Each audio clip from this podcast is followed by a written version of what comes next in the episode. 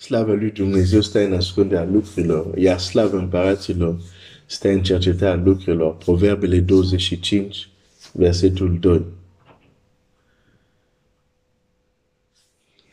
O strategie spirituală care o poți folosi și tu.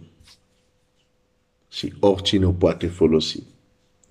Astăzi aș vrea doar să ne uităm la un om, să vedem o altă aplicație de ceea ce am împărtășit, pentru că așa de obicei sunt setat, adică când văd un adevăr, să zic dacă asta este un adevăr, ar trebui să-l găsești și în alte locuri în Scriptura, pentru că Scriptura este inspirată de același Duh.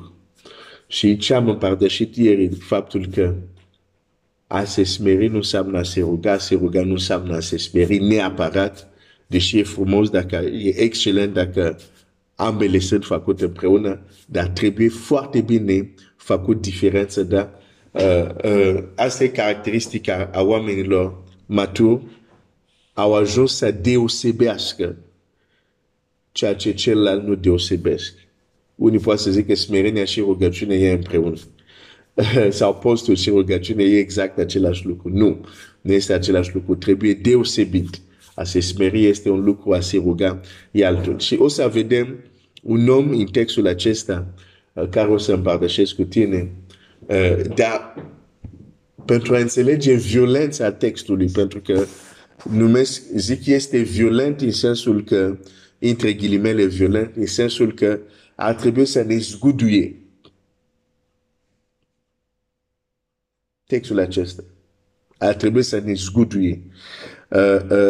Și pentru a înțelege de ce ar trebui să ne zguduie, trebuie să citesc CV-ul spiritual a omul despre care vom citi. CV-ul spiritual care tot îl găsim în Scriptura. Uite ce zice cuvântul lui Dumnezeu despre omul acesta. În 1 Împărat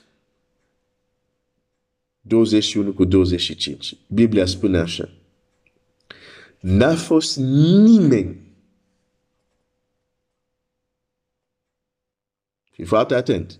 N-a fost nimeni care să se fi vândut pentru ca să facă ce este rău înaintea Domnului ca Ahab.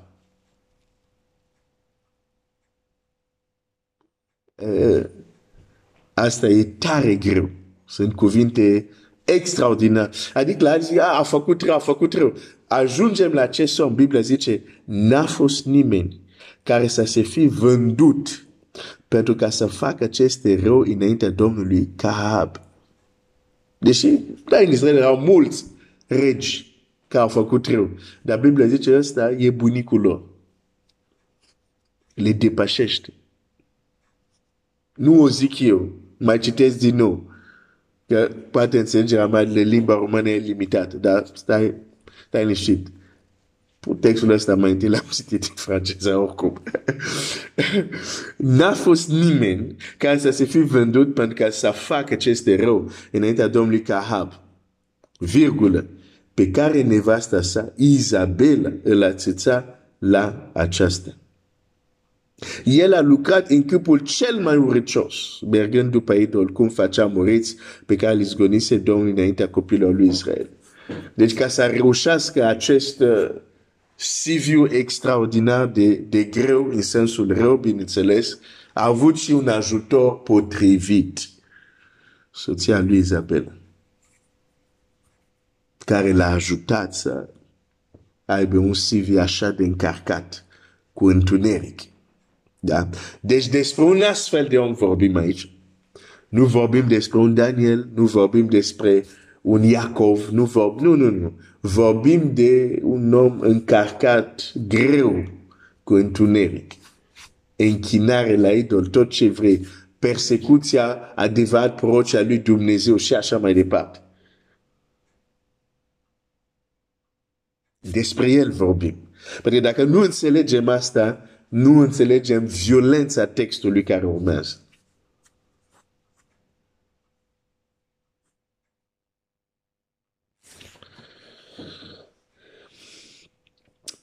Cu câteva versete mai sus, Dumnezeu pronunță o judecată asupra acestui rege, pentru că cu ajutorul lui potrivit, între ghilimele, a obținut via lui Nabot.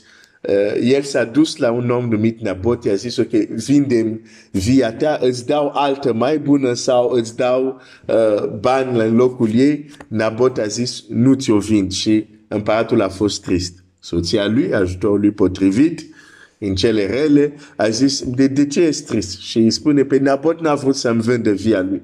Și zice, oh, tu ești împărat în Israel, las că îți rezolv asta.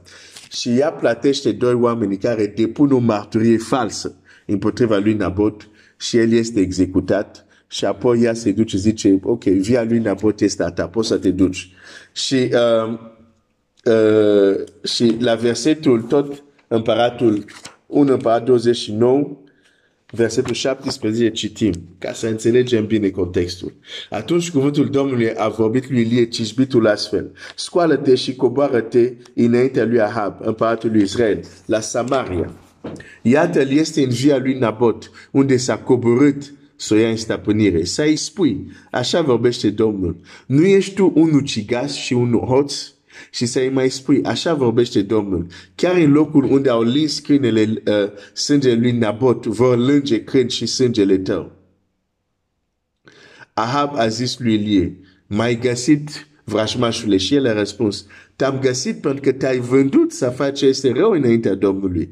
Iată ce zice Domnul, voi aduce nenorocirea peste tine, te voi matura, voi nimici orice este a lui Ahab, fie rob, fie slobod în Israel, și voi face case tale cum am făcut case lui Ierobeam fiul Nebat și case lui Baesha fiul lui Ahaia, pentru că m-ai mâniat și ai făcut pe Israel să păcătuiască. Domnul a vorbit și despre Izabela și a zis, când vor mânca pe Izabela lângă în teritura Israelului?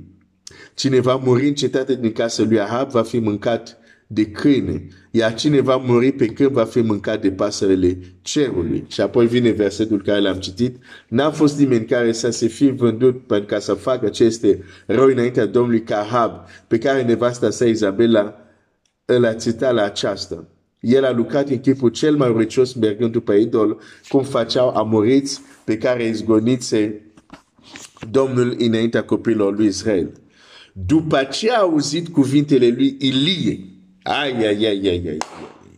versetul 27, aici vreau să ajung. După ce un astfel de om rău, dar, vezi, și așa rău cum era, avea înțelegerea lucrurilor spirituale.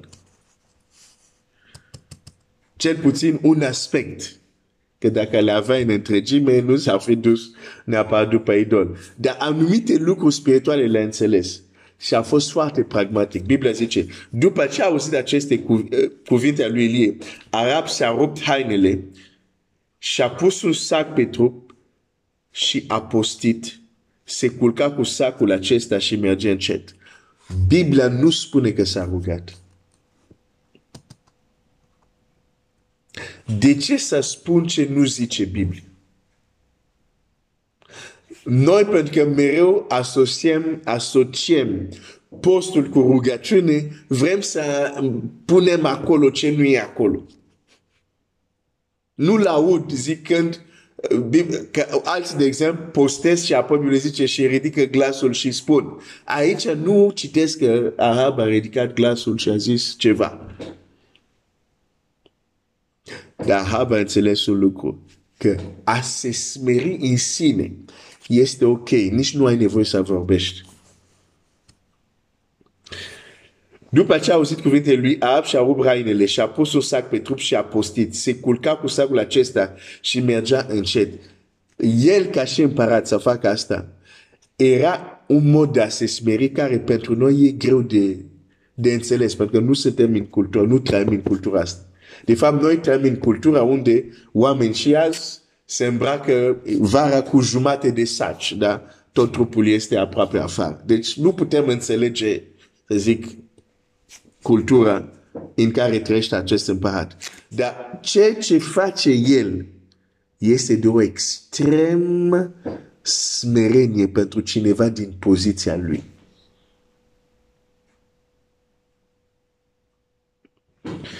La versetul 28.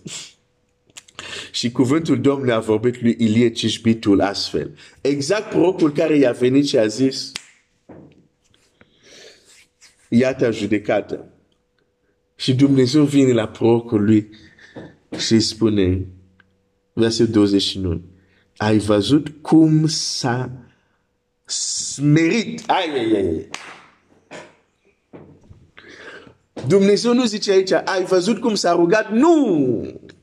Nu, nu zice asta. Deci să nu punem ce nu zice, ce nu zice Dumnezeu. Aici Dumnezeu accentuază, zice, ai văzut. Și de fapt aici Dumnezeu nu zice, ai văzut că și-a rupt hainele, ai văzut că merge încet, ai văzut că și-a pus sac. Nu, Dumnezeu nu vede asta. De fapt, a văzut asta, dar ce vreau să zic, ce numește asta Dumnezeu? Numește smerenie. Zice, ai văzut cum s-a smerit?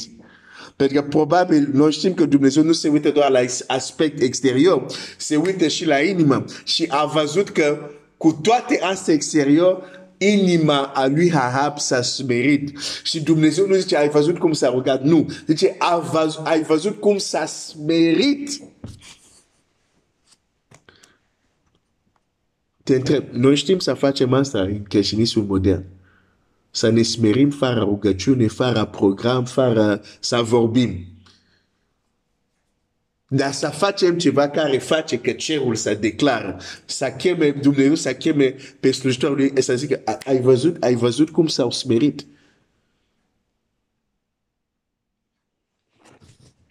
Ai văzut cum s-a smerit Ahab înaintea mea. Pentru că s-a smerit înaintea mea. Nu voi aduce nenorocire în timpul vieții lui, ci în timpul vieții fiului său voi aduce nenorocirea casei lui. De ce? Chiar dacă avea un CV așa încărcat, dar smerenia este o cheie care activează mila lui Dumnezeu. Chiar pentru un om extrem de rău. Și aici este violența textului pentru mine. Noi care considerăm că nu suntem nici Ahab. Noi care considerăm că suntem. Am reușit vreo oare să-l mișcăm pe Dumnezeu cum Ahab l-a mișcat aici. Am reușit oare să ne smerim încât Dumnezeu să zică hotărâsem ceva. Dar din cauza că ai făcut asta, s-a anulat. Sau tu nu o să vezi, generațiile după tine o să va. Acest rău. Și binele tu o să-l vezi. Că te-ai smerit. Dumnezeu nu zice aici, ai văzut că s-a rugat? Nu. S-a smerit.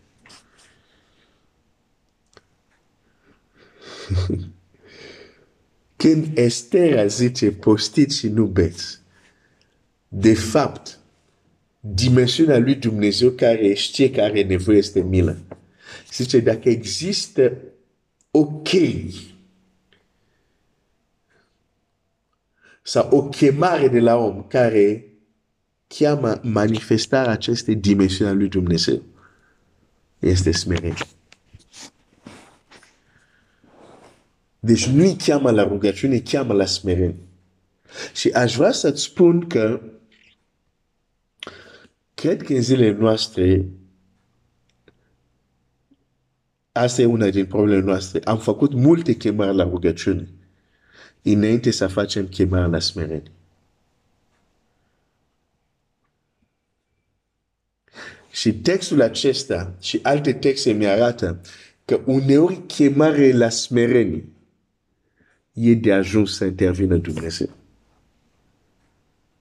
Deși, e bine apoi poate să fie urmărită și de rugăciune și de ce am văzut în Cartea Cronici. Dar Scriptura mi-arată că a se smeri e ceva așa de puternic că uneori e de ajuns. Nu mai ai nevoie să treci la celelalte. Când Dumnezeu vede asta, că cu adevărat ai smerit. E altceva. Dar noi credem că se smeri înseamnă, Doamne, ne smerim înainte. Putem spune asta afară de fapt, cu adevărat, ne smerim. Dar asta este o strategie extrem, extrem de puternic. Să ajungi să faci ceva. Și Dumnezeu să meargă la un proroc sau să cheme slujitorul lui să zică ați văzut ce a făcut. S-a smerit înaintea mea. Aș vrea să te chem. Aș vrea să mă chem, mă invit și pe mine. Pe noi toți. Să avem momente, să otărăm momente de smerenie. Poate următorul 40 de zile, poate asta o să fie tema, nu știu, dar mă gândesc că multe chemări la rugăciune, foarte puține chemări la smerenie. Dumnezeu să ne dea înțelepciune. Que Dieu te bénisse.